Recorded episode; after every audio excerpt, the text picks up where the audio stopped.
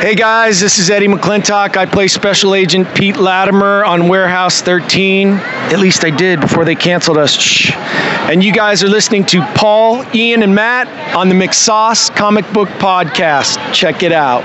What's up?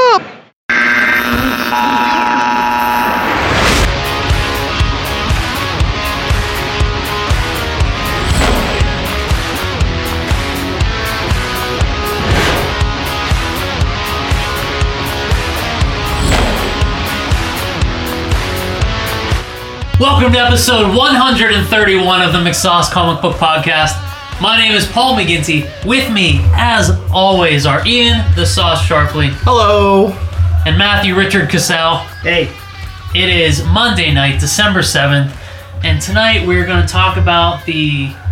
So was it a surprise trailer? Did we know this was coming for Batman v Superman? Yeah, we knew it was coming. I didn't know it was coming. I was like, oh shit, look what it is. Paul, wait a minute.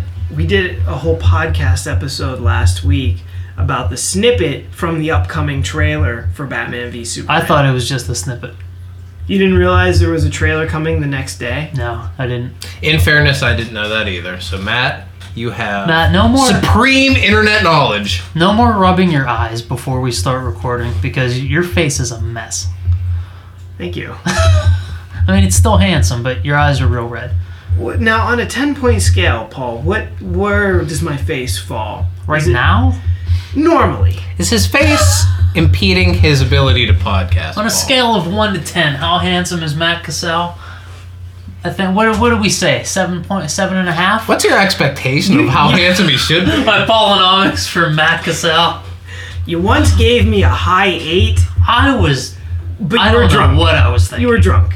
I'm always drunk. More recently, you gave me a high seven, which makes me feel kind of bad. I dropped an entire point. What happened for him to drop an entire Do I have more lines on my face? Is it my red eyes? I don't know. Was it his personality? Do you take that into account? No, no, I would think I, that would raise it, wouldn't you think? no, definitely not. I don't, I don't, I don't know. I must have just been, just been feeling some of that Matt Cassellness going on. But yeah, I, I think seven, seven and a It's half. like Matt Cassell, the Dark World. But with over all this eye rubby redness around your eyes, I mean, What? five and a half, oh, five Oh, and three shit. quarters. I might have. Matt's a hard-working dude. He's a little tired. He's just trying to wake himself up, psych himself up for tonight's podcast. I'm gonna bring the energy tonight, Paul. Don't worry about that. Good um, looking guy though. Don't I mean? For those of you Yeah. that don't know Matt Cassell, we might have some pictures floating around out there on the old McSauce Facebook page. You can go there and check I check don't that think There's very many good ones. I am not a photogenic lad. I don't look good in pictures. I think I look better in real life. Wouldn't you agree, Ian? You look great. I'm not looking at you, even though you're. I think you. Centimeters I think away like from most my people, face. you're too hard on yourself. But before we get into that, Ian, do you And want to do housekeeping? now, housekeeping? how do you feel like these jeans are fitting on me, Paul? Do you Well, feel they're a little tight we're in the sitting. ass? We're all sitting at a high table, so I can't see your ass. Luckily, right?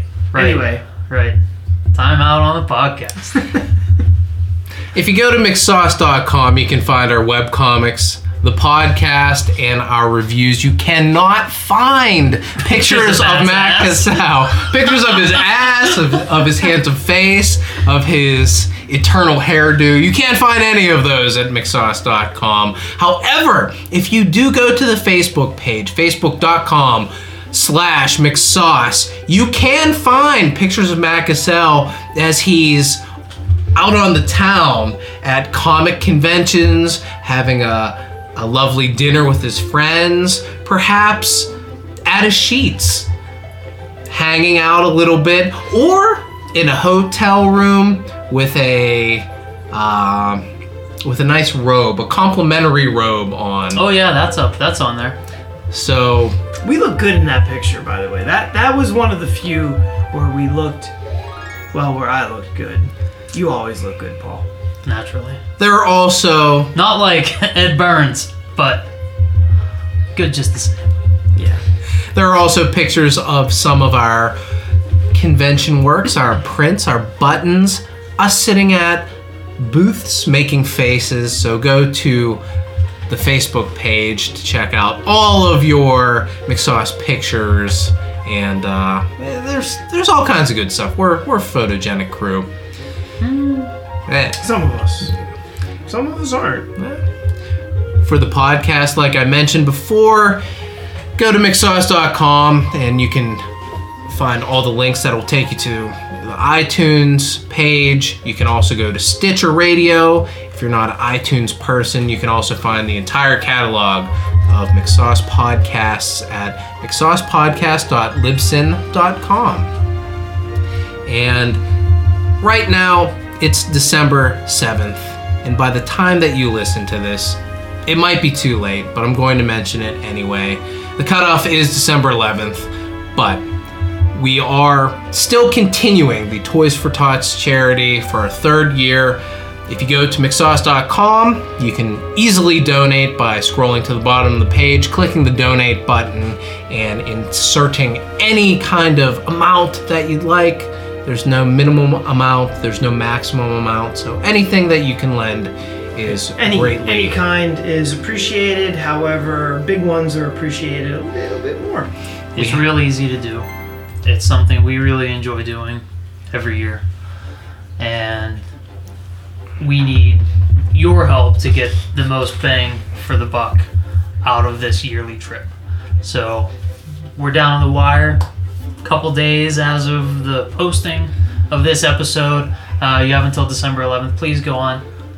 Dollar, two dollars, five dollars, two thousand dollars, whatever you want. You can run the gamut. Just uh, we implore you. We would appreciate any kind of donation. just over this the, the weekend. poor, poor children who go toyless at Christmas. They have to play with sticks and rocks and snowballs. I don't care about these children, but other people care about these children. Matt and myself definitely care about these children, so please, please help out. Over the weekend, Teresa donated, so thank you, Teresa.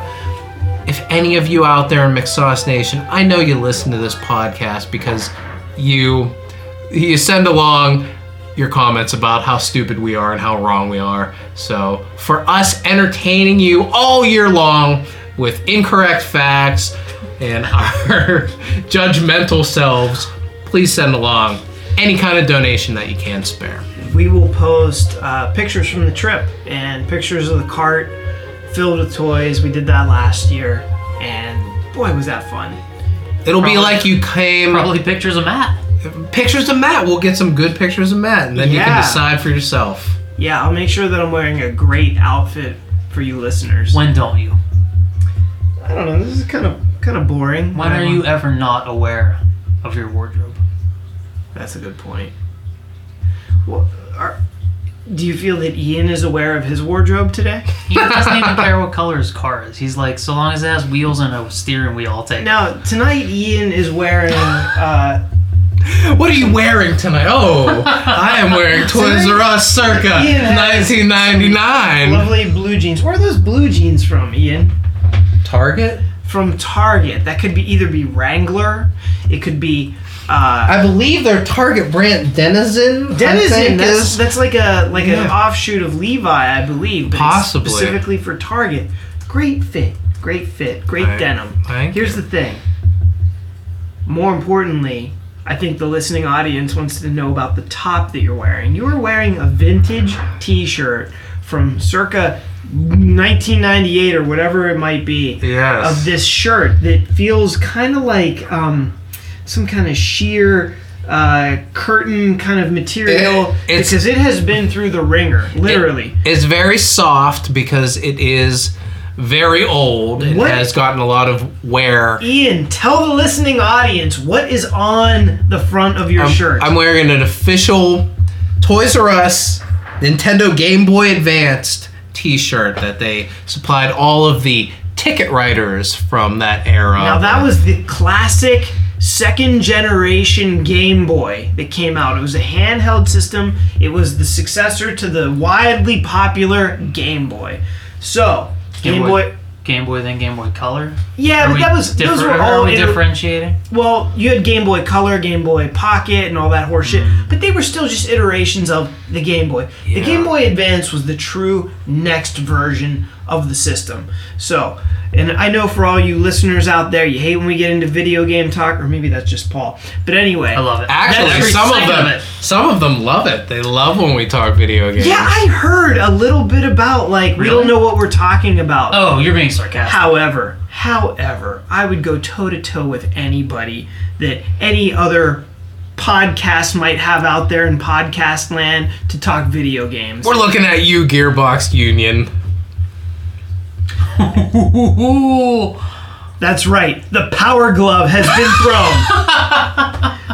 so, I thought you were gonna say the Power Glove has been slapped across their faces. well, it was like the gauntlet. Anyway, so Ian, you used to work at Toys R Us. You used to be uh, because back in the day, this was before Toys R Us transferred into the, like that back corner section where they have all the video was- games. it It was bef- still the aisles, right? It was before the R zone. There were aisles. There were aisles where you would take the ticket off of the aisle and you would take it to that R zone area, I believe. It was just the booth at that point. Yeah, it was like hadn't. it looked like a gas, like one of those gas stations that's just like the person in the little little little s- cube with cigarettes.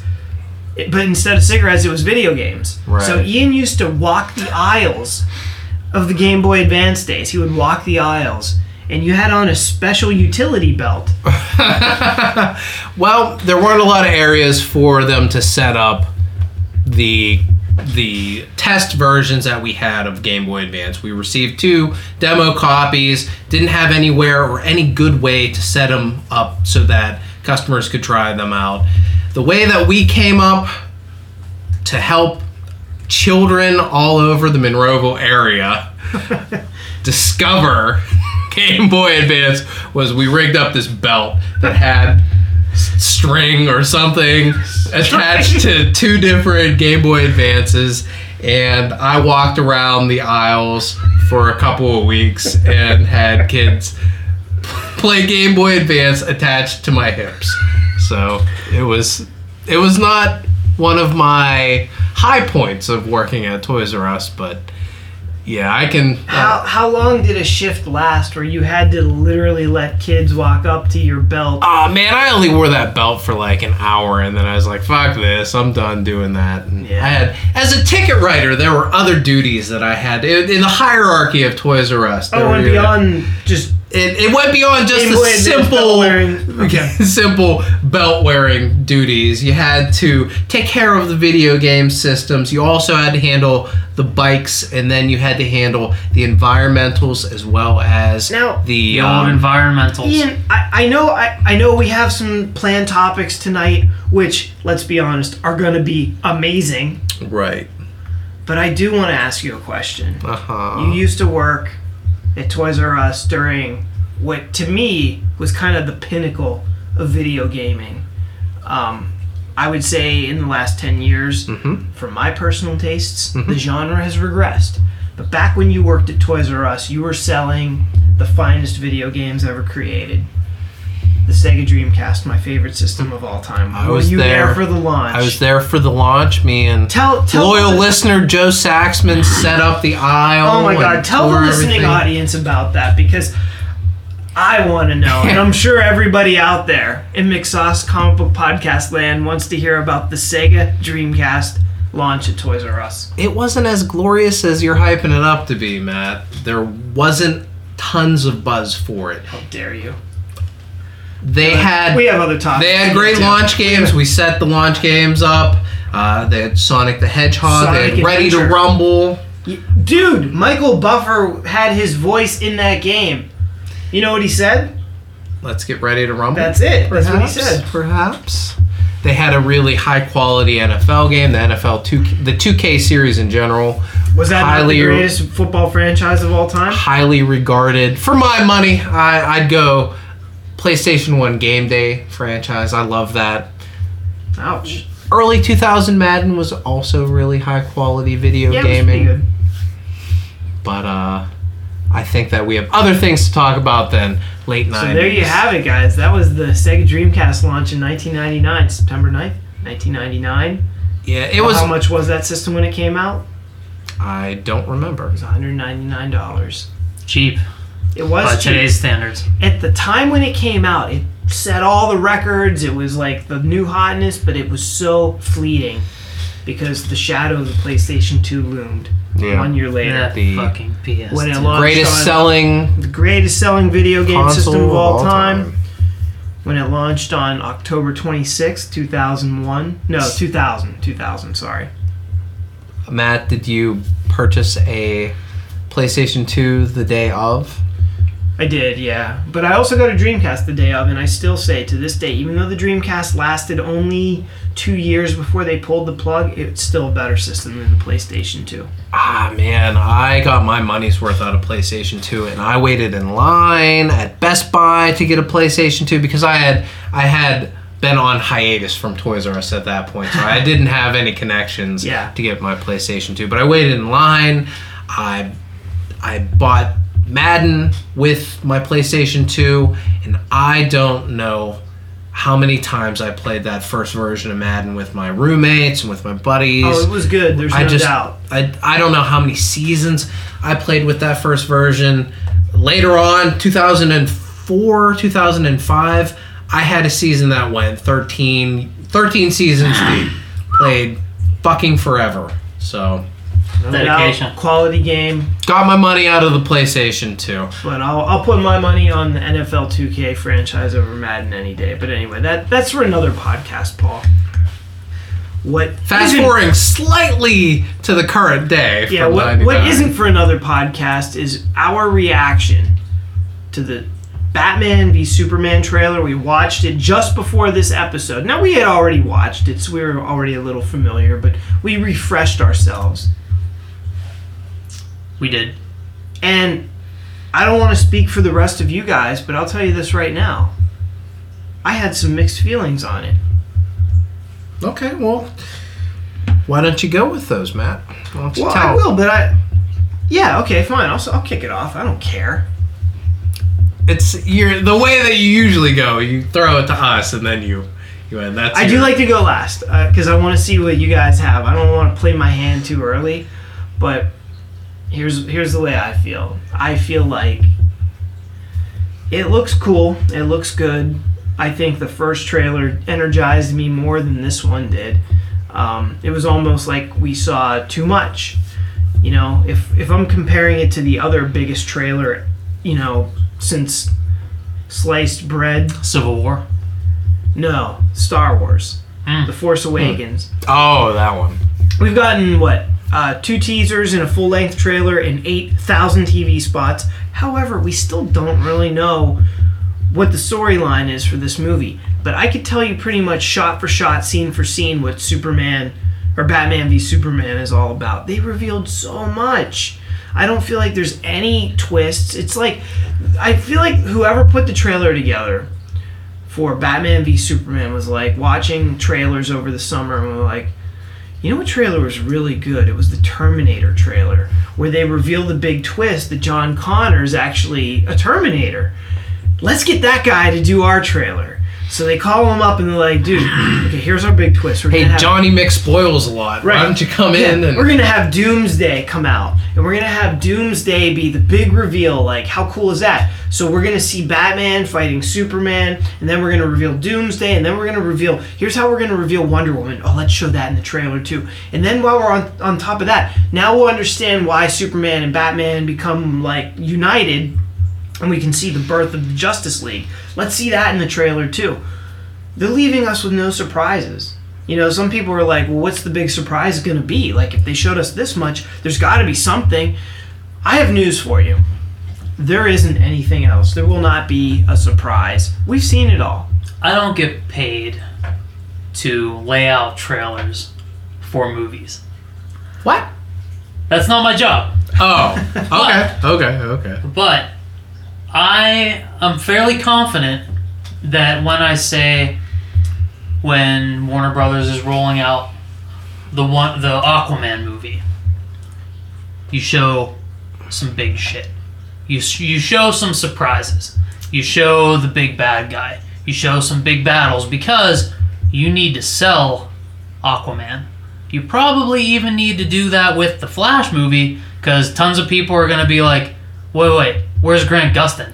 He's the Flash. But you don't need to do that with Batman v Superman. The sheer the the sheer anticipation of Batman fighting Superman, the two most recognizable superheroes on the planet, fighting each other. That is enough spectacle to bring people to the theater. It's you don't clearly need the- to play your entire hand in your second trailer, which is what Warner Brothers did. But this this follows the, the long line of Warner Brothers tripping over their own feet.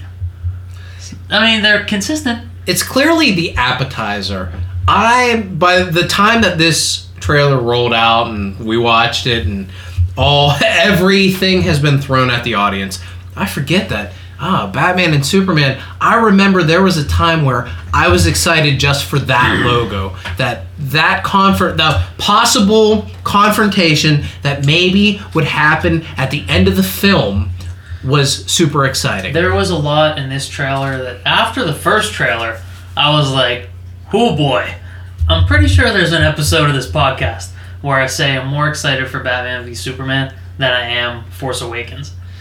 But Yeah, after you- watching this trailer, I'm like, oh yeah, I'm not. I'm not even excited for Batman v Superman anymore. It, it's an exercise in restraint in old-fashioned trailer trailer making, which is what JJ and whoever the trailer maker for Star Wars it's, is. not, it's not even about the composition of the trailer. It's like Restraint well, in they- the information that you're they're like, passing hey, along. this is it's it's the stuff that they're showing isn't even things that I want from this movie. Like all the all the anticipation that I had that I thought, hey, maybe they're gonna do stuff right this time. They're not. They're not. Do you really think that? I think that there's a chance that they could still I think make a movie that's that a I'll little- be very that's a little- with. I think my Polynomics was a ten and ten after that first trailer. No, Now- no fucking Mine. way, was it? Mine It was it was high. There's no way that I would have remembered if it was It was, ten it and was ten. high, baby boy. It might have been nines. It may have been nines. It may have been the old the old Gretz nine and Ten nine. and ten. It was pretty fucking That's high. But now that's Star Wars Matt territory. now right I there. feel like I'm seven and seven. I feel like I'm Paul Coffey. Ian, Hockey reference Ian, for all of you that sat through fucking video game talk for the first 20 minutes of this episode. Ian, There you go, Jody. do you remember that I was a 10 and 10? You were a ten and ten for Star Wars. No, for Superman v Batman. Or Were you? Batman v Superman, if you want to say it right. It doesn't matter. Your favorite heroes versus dumb shit. May as well be what it's called. Your favorite hero. Your your favorite heroes verse themselves. Then something silly comes in, saved by another hero. The thing that's disappointing to me, and maybe this is the the the razor focus that I've been paying attention with Star Wars and breaking down those trailers. It's not my typical nature to take a look at a trailer and try to figure out what act things happen in. But with Star Wars, I've been extremely excited. That's how I've been breaking it down. I'm pretty sure that the forest scene happens in the second act at this point. With the Batman v Superman trailer, Wait, I've been the forest. They're Oh, in the forest. I thought you said the force scene. I'm like, The forest. The force scene. the force in it the whole time? yeah, it's the whole thing. It's awakening the Yeah. entire time. It's like rolling around in bed, waking up. If it was like me, it would hit snooze 30 fucking times before it gets its ass up. That's my style. So, with Batman v Superman, I feel like I'm putting the same kind of razor focus with it, and now I'm breaking down every little thing that they're saying. Oh, is she with you? I thought so. That's the first time that they meet Wonder Woman.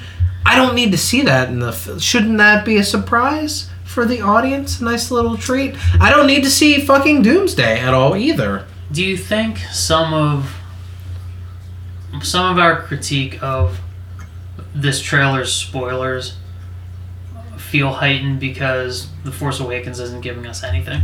Probably. Like, I think The it's Force definitely. Awakens ju- wasn't happening. Like, um, you know, Captain America: Civil War came out. We're Right. not. We didn't say anything about any potential spoilers in in that. So Is Batman v Superman just over the top, giving us too much? Was there anything in Captain America Civil War that you felt was a spoiler, or that is there something that you're looking for that would be a spoiler? Spider Man's the only thing that I can think of.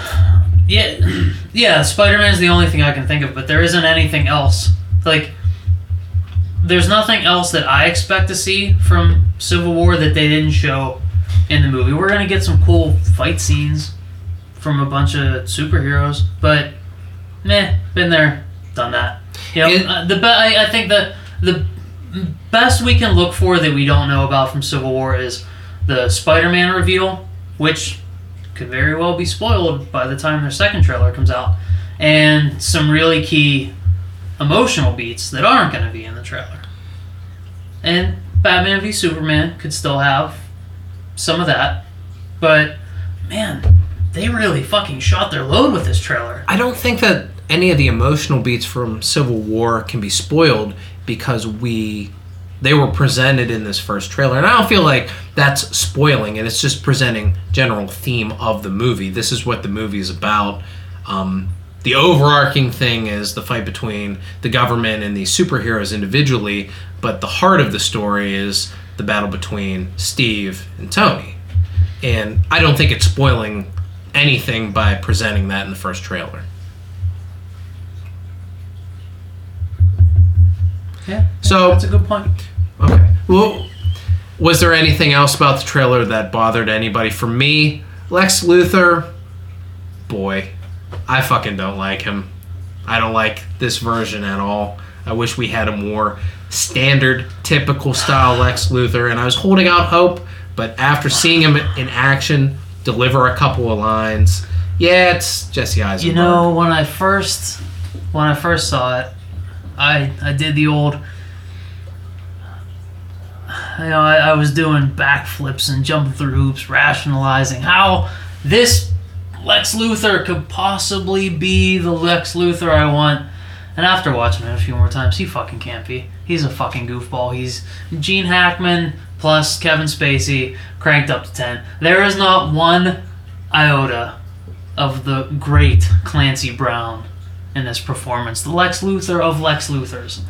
Even um, Jeph Loeb's Lex Luthor from his Superman Batman run with uh, with Ed McGuinness. That Lex Luthor, uh, savvy businessman, politician Lex Luthor, gone. I mean, Jesse Eisenberg may as well be making land deals. Like it's it's fucking silly. I thought for for a minute I was like, all right, he's putting the the initial scene in the trailer. He sees Clark and Bruce, and he's you know being all silly. I'm like, all right, well this is his outward persona, and later on he's gonna get real serious and bring everything more internal, and you know be quieter and more introspective. I I don't think it's gonna happen. I think I'm gonna be disappointed again. Why can't they get Lex Luthor right? Why can't they do it? Why can't they fucking do it? I don't even give a fuck if he loses his hair at some point. I don't think it's gonna be. It's not gonna be Lex Luthor. It's not gonna be what I think is the Lex Luthor people expect to see. You guys go. I'll go. I feel like I talked a lot, so I was letting you go. Thank you. Uh, so, obviously, it is not the animated series Lex Luthor. When he shows up for the first time in the trailer to introduce Clark Kent to Bruce Wayne, we're greeted with a total wacky cheeseball kind of silly character. I don't know. First time we ever saw Yoda, he was kind of like that too. Um, also, he's bringing some much needed levity to uh, a movie that had none. Like, so I'm looking at this as the sequel to The Man of Steel, kind of. but a movie that I don't think needed anymore. Needed any more levity than the none that it had? No, I thought Man of Steel was just fine. Like we're not we're not making evening evening at the Improv starring Ultron. Like I th- I, I thought understand. the I comedic understand. moments in Man of Steel were fine. non-existent, right? there were plenty, but they were They, they weren't fucking jackass moments. They weren't cream pie. There weren't moments. any. There absolutely were. Gimme. Gimme. Give me and the listening audience that agrees with me. One example. Go ahead.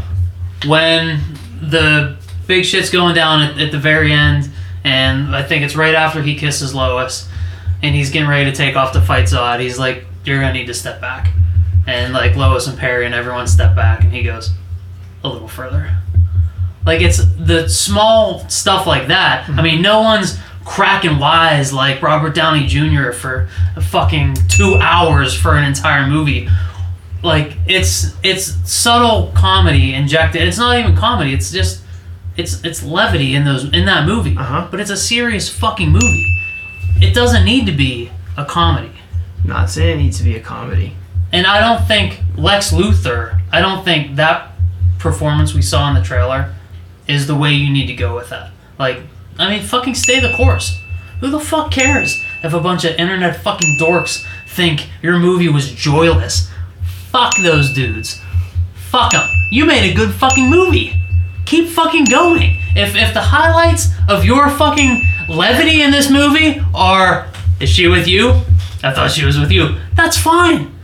Stay the fucking course. Don't give me this horseshit Lex fucking Luthor that isn't even Lex Luthor. That is not the answer. I think the funniest part that I've seen so far is the smirk that Ben Affleck gives. It's great. It's is, uh, fucking brilliant. Even if I didn't see the GIF where it replays it a thousand times, in the moment, it is a fuck you kind of look that Affleck delivers right, flawlessly. it's so fucking good, and like that's that's the like yeah, Man of Steel could use more of that kind of stuff, but not. We don't need fucking Ultron. You may got, have gotten the wrong impression somehow, but I don't remember ever saying it needs more Ultron. But well, you did- kicked his baby. You said that I did. you insulted Man of Steel. I liked Man of Steel too. I am a fan of that movie, and I think it gets unfairly panned. However, if I'm being honest and I'm being real and I'm being truthful with my real opinion of it, it needed more levity and it didn't have enough. And yeah, I realize there were high stakes, it was kind of serious, but it's still about a guy wearing his underwear on the outside of his clothes. It's still about superpowers, and it's okay if you can take the most iconic superhero in the world and add a little levity to it. It's not like we're talking Watchmen here. This is fucking Superman. So, yeah, it needed more. Maybe Lex Luthor isn't the answer, and Jesse Eisenberg doing it isn't the answer. But clearly, that's what's going on. They're injecting that sense of humor into it that wasn't there for Man of Steel. Um, it does feel like the same style is there, like you had mentioned. Like, is she with you, or I thought she was with you, whatever. Um, although I really hated her entrance. Um, she just appears out of nowhere. Um, I'm hoping that it doesn't really go down like that in the movie, but that was weak. It seems like there was there was something that was clipped Yeah. out of there. Let, There's- let, the let cuts me, were um, really quick. I, I I came at you a little hard.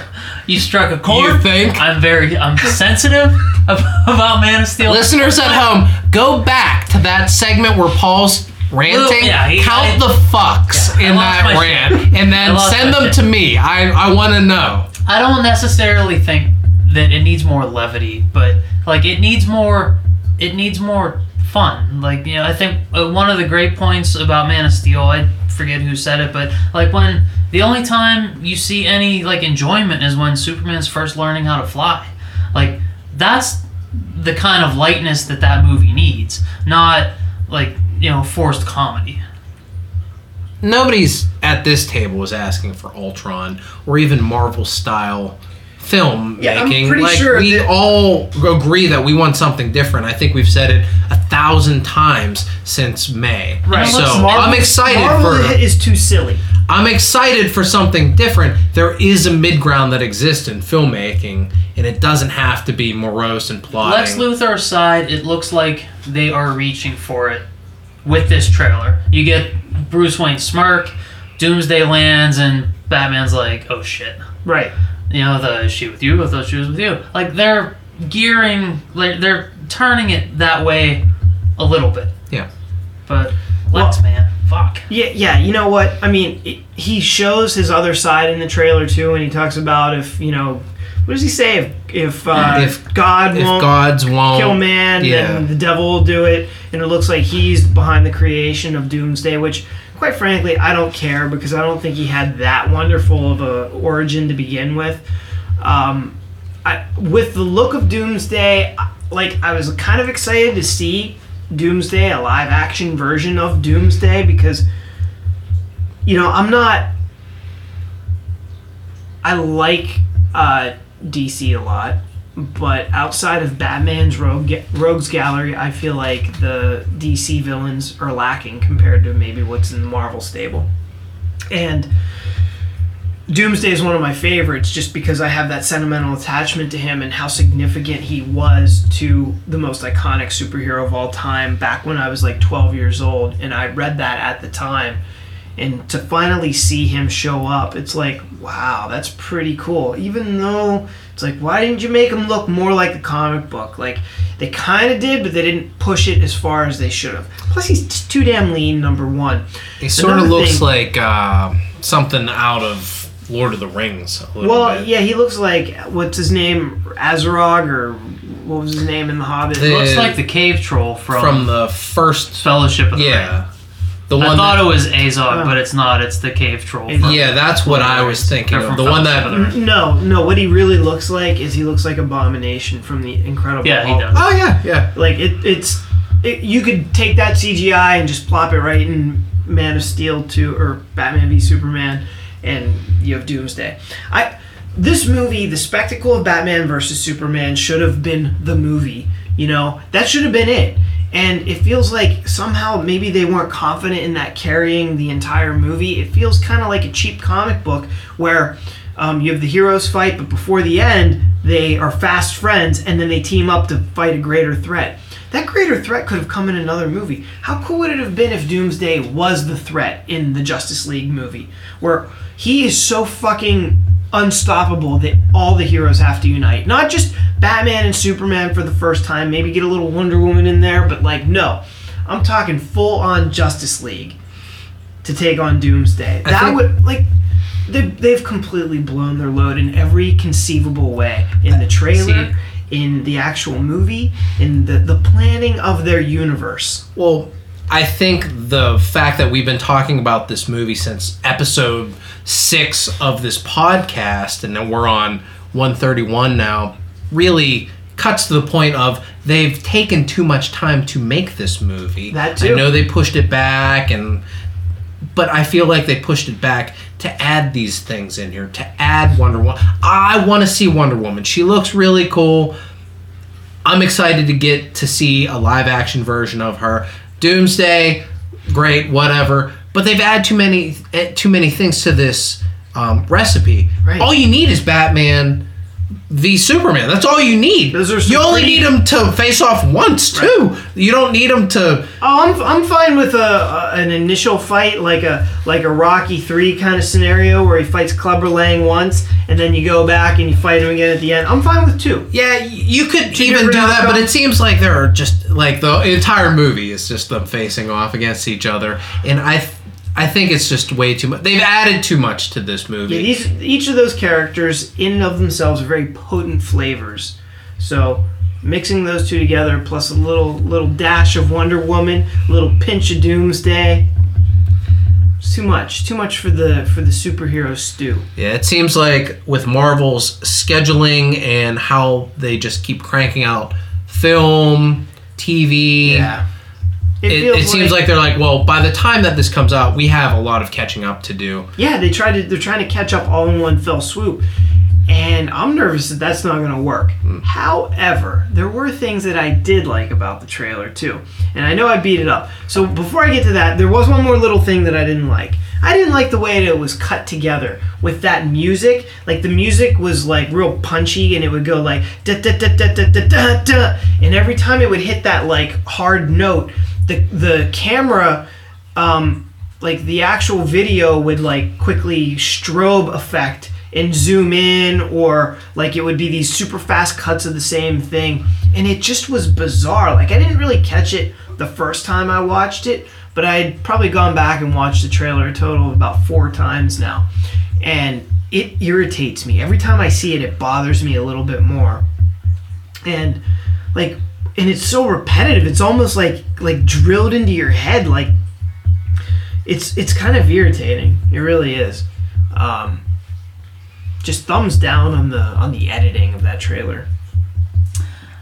Yeah, there was a natural ending point to the trailer, and then it cuts to the Lex and Lois scene, and that's like, oh, oh, we're still going. There's yeah. more. Yeah. Uh, so let's get to the things that actually were working. Um, again, the cinematography is incredible. I thought that when I first saw the Man of Steel trailer. I was like, holy crap, this feels like kind of artistic. And guess what? This feels like it too. This is giving me the Gotham City and the Batman look, the aesthetic that I've always wanted, uh, that was not there at all for the Christopher Nolan movies. Now it's there, but now it's with Batman as well as Superman. So that's really cool. Like I'm thinking about like certain things like um, when Batman clearly had uh, left his mark on a couple of criminals or a criminal, and then you see the newspaper with the guy getting caught. Left his mark sounds so dirty. Well, he literally did. I think the bat symbol's like branded into his chest or something. I don't know what he did. Put it in a fire first, and then Came on him. Is that what it is? He That's- comes in Batman logos. That's what Yeah, I mean like that's to me. that's your If anybody, That's your could- very It was so, standard it was so hot jets. it burned him. There's bee holes in the shape of a batarang. Isn't that what Zorro used to do too? He had no choice. He had to be Batman. He was like, Alfred, look at this thing. I've got to be Batman. So anyway, um, Well, so I, so I like the aesthetics and everything and the cinematography. I also really liked seeing the play between Ben Affleck and Henry Cavill. I feel like there's some fucking legit chemistry there. Uh, as much chemistry as there wasn't for Henry Cavill and um, Michael Shannon. no uh, Amy Adams. Amy Adams, it looks like it's there in spades for these characters. So that's really exciting because you know, they kind of need it, right? The movie's called Batman v Superman, so that was cool. I don't know about you guys, love Batman's voice, love it, love it. It's perfect. there's there's nothing about Ben Affleck's Batman not to love, except that giant gun that he's carrying at the end. Rob Liefeld was like, he's Rob Liefeld just shows up on set. He's like, hey guys, guys, I got this great idea. Here, here, hold this gun. Cable used to use it. And that's what it doesn't it look like Rob Liefeld literally drew that Well, gun? like, Batman Batman has does. a ton of tons of Lots of gun ordnance. gun related weapons. I think his the Batmobile is shooting multiple missiles in this trailer. By like this point in in the movie, like I don't think that's. I would like to think that's not a bullet firing gun. It's some like, you know, It looked pretty disarming bullet-like to me. thing. Oh, that gun. I thought you meant the one in the Batwing or whatever that thing is. No, I mean the one that he's the one that he's carrying, like Yeah, maybe yeah, some yeah. like electrical charge cannon or something like that. But yeah, I feel like even after all these years and like all this time over the last ten years of you know Batman turning slowly and slowly or slower and slowly into the he's what's he what's happening to him?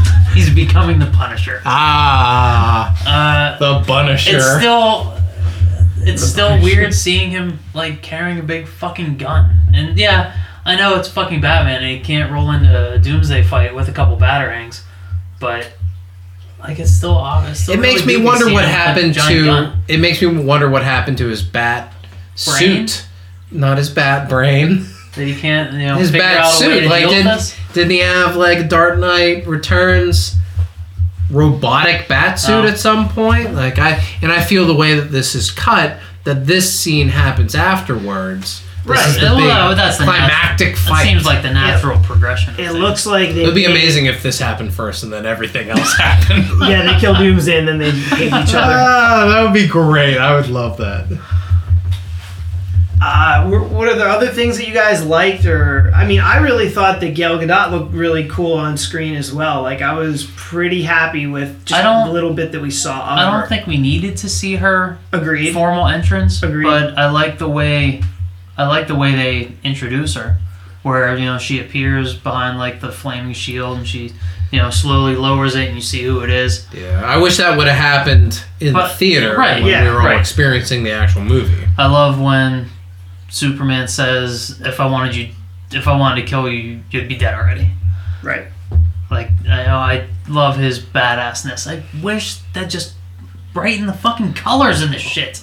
Just All- give me some more fucking colors, cause like when and w- watching it tonight before the before we started recording, you know, Bruce says the line of "I don't know about clowns dressed in gaudy colors" or whatever, and I'm like, who are you talking about? Because this Superman is in black and white.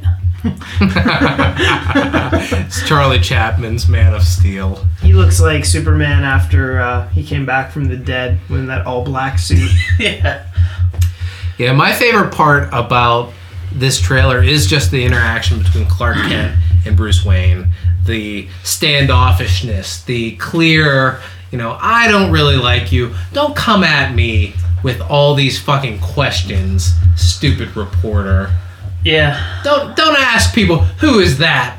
I'm fucking Bruce Wayne. I'm okay. Bruce Wayne. I've been around. I've been playing this game for a long time. Who the fuck are you? Ben Affleck already could possibly be the best Bruce Wayne. It's got the look, got got a little bit of the, the smarmy. Just get the fuck off. The arrogance, I guess, maybe not smart. The the the I'm rich, I'm powerful. Get the fuck off me. I'm Bruce Wayne, and I think that the interaction that they showed So basically, you just beginning. described Donald Trump. well, he Donald Trump. Do we think that he fights crime? Well, nobody thinks Bruce Wayne does either. What I'm saying is, with that attitude, I'm rich, you're not. Get the fuck off me. Does he? Is he a? pl- Has is Donald Trump a playboy? Is he somebody that is sought after, a eligible bachelor? I think He's at just a. one time he was. I don't think he ever was. I don't think, he was ever he was. attractive. He, No, wa- but he, he- wasn't. he, I watched had- a documentary Didn't on he him like the other get week. like women all the time? It doesn't Like, fucking matter. He did it with his money. Let's set. Let's. Well, okay. The precedent for Bruce Wayne here is that dude is so fucking sexy. As soon as he walks in a room, chicks lose their shit. Like he is. And nobody does that for Donald sex. Trump. No Even one's ever done that. I understand that. Donald I'm Trump. just saying, Ian, what you described was Donald Trump. That's all. I was making a joke. From a certain point of view. All right, Ben Kenobi. Let's settle it down. Speaking of Ben Kenobi, there's a new movie on the horizon called The Force Awakens. It comes out in a mere nine days from today. Holy shit, by the way. I can't believe it's only nine days away. I remember when we first started talking about this movie, before we started this lovely podcast that you're all listening to, we were talking about episode 7 the upcoming star wars movie are they going to recast luke skywalker as ryan gosling no that was going to be han solo we didn't know who the fuck no paul I, who did you say should play luke I'm trying to Ryan. Gosling Yeah, was I a wanted choice. Ryan Gosling. Yeah. oh well who was going to be han then I don't know. I don't. I don't think we got that far. was it zach efron or something could you imagine if they had gone that route i think it was probably good that they Take did what my they money. did. anyway It seems like We this don't need is Zach Efron as Han Solo, but I think if, if like we were picking up immediately after, Ryan Gosling would have been a great Luke Skywalker.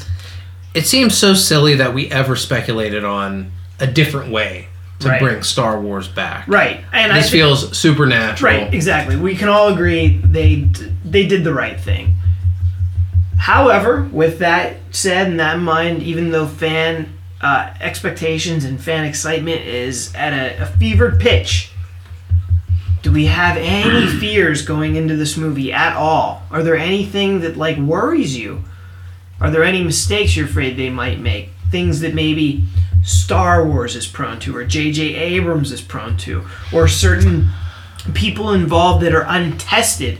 Anything like that, Ian? I have. Why don't why Well, don't Ian? uh, uh, no, no, what? let- No, no, no. Paul- Yeah, Paul's no, got it all loaded up. Oh, go ahead. You go. no, no, uh, you didn't let me finish. Ian, I was gonna say, let's let Paul talk. The only reason I was going to jump in is because before we started recording, you guys were like, I wasn't pre- prepared for this. I don't have anything. And I was like, don't worry. I've got fears in spades. What we call that is hate on tap. So go ahead, Paul. That's my fucking game. But if you have something to go, go ahead. No, go I- ahead, Ian. What do you got? I really don't, Paul. That's why I'm saying, why don't you go ahead? I know this is lovely podcasting, but you know what you're gonna fucking say, so say it, man. One of my biggest fears is that they're not going to break the mold. They're going to go in the formula that George Lucas put together for the original trilogy and the prequel trilogy, and they're going to follow it through in this trilogy. Are We're these gonna- realistic fears?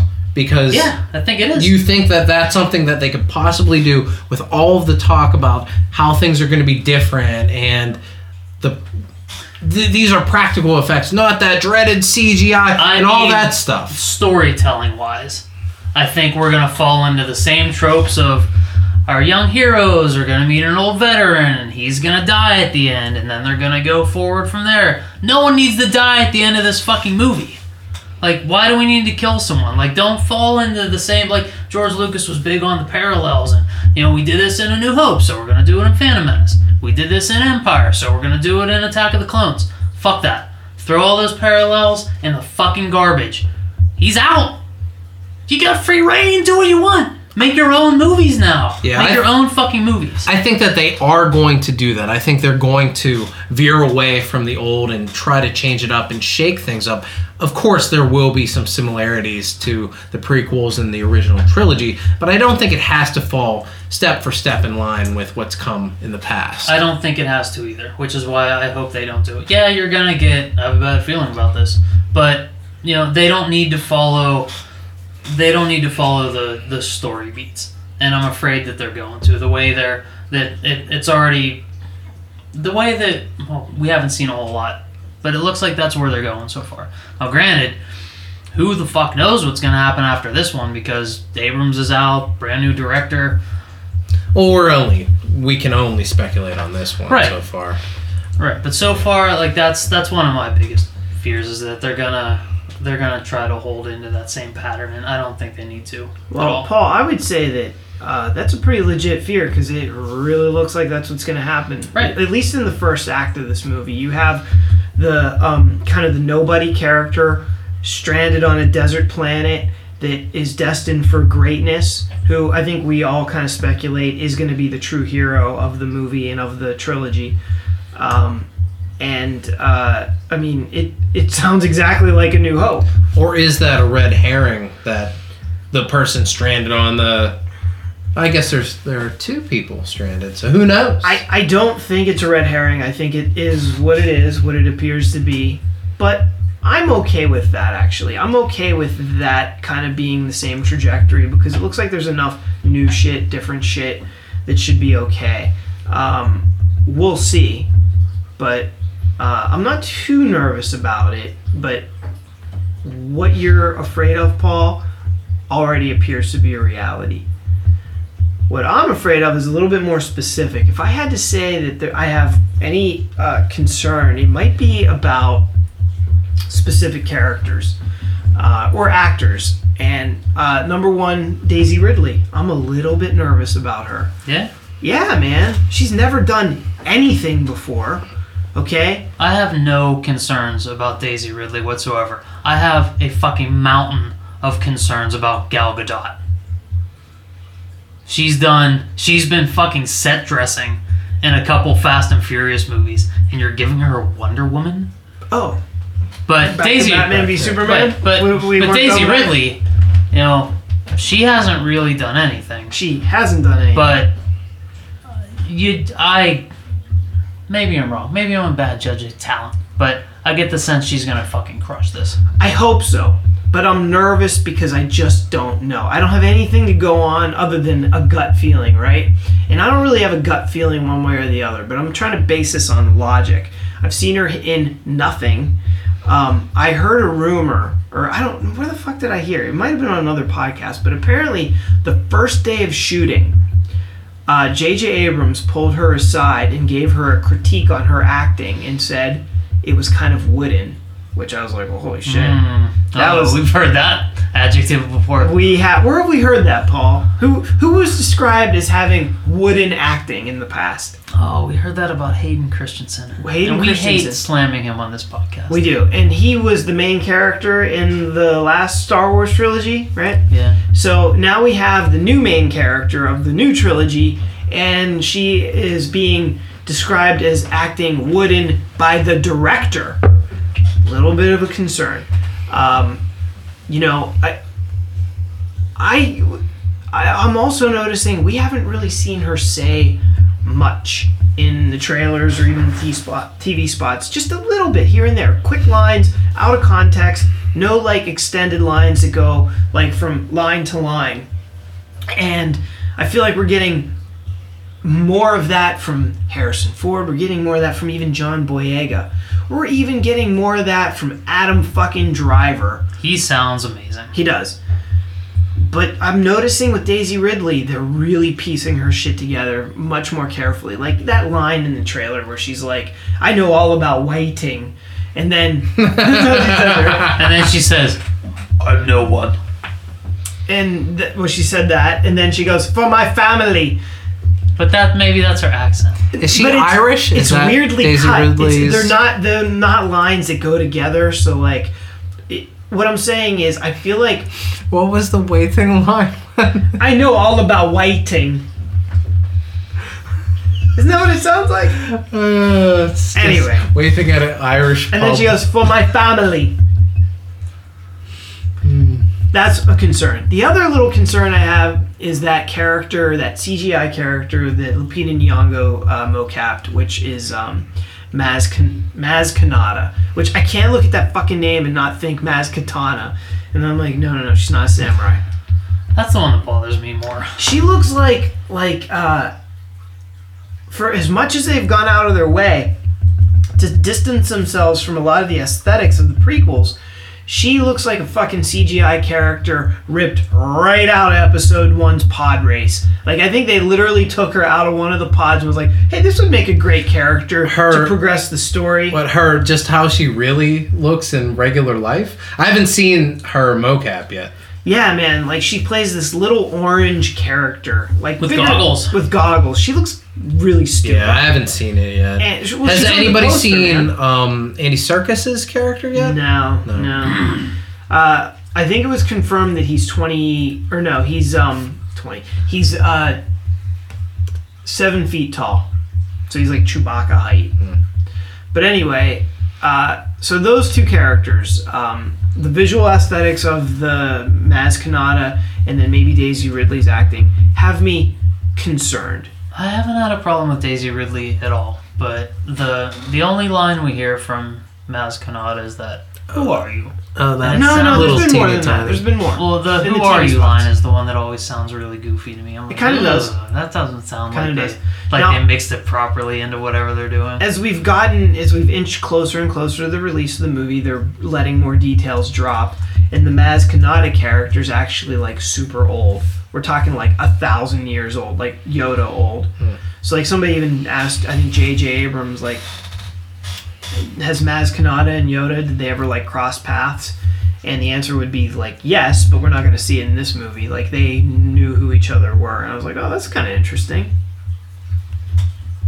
because I don't know what the fuck Maz Kanata is, except kind of dumb looking. That's that's the extent of my understanding of that character.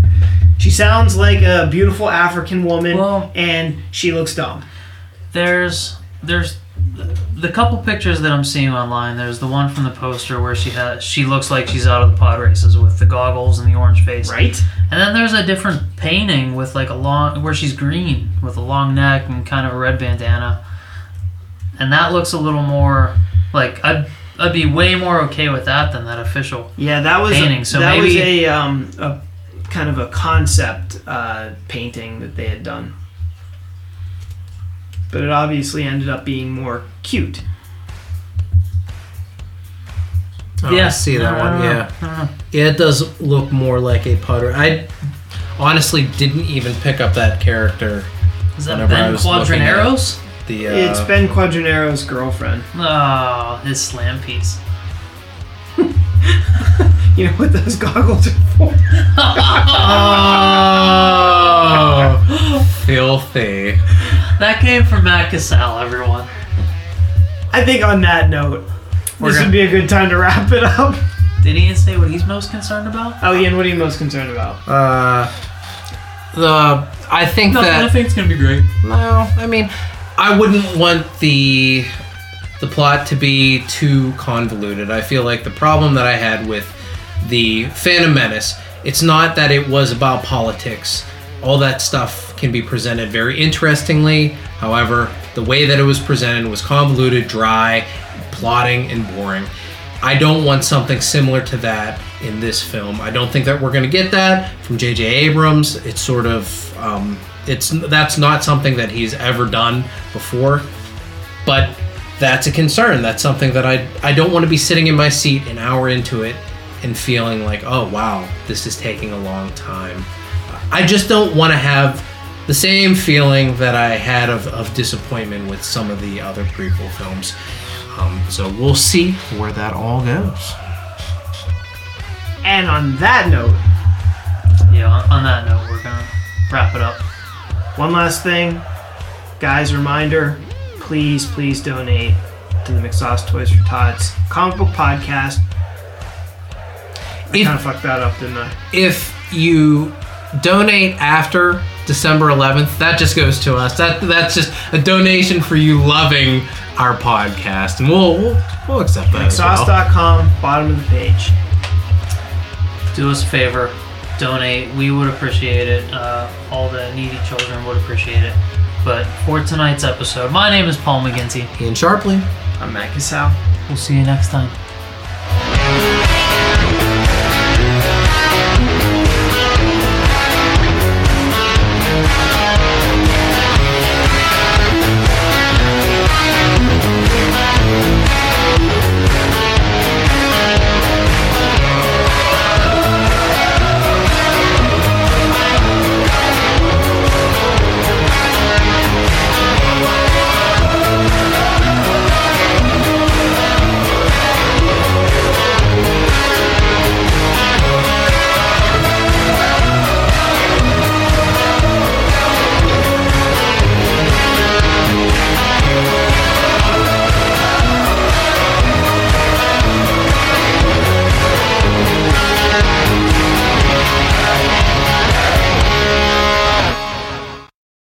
Was gonna say maybe you need a squatty potty so you can poop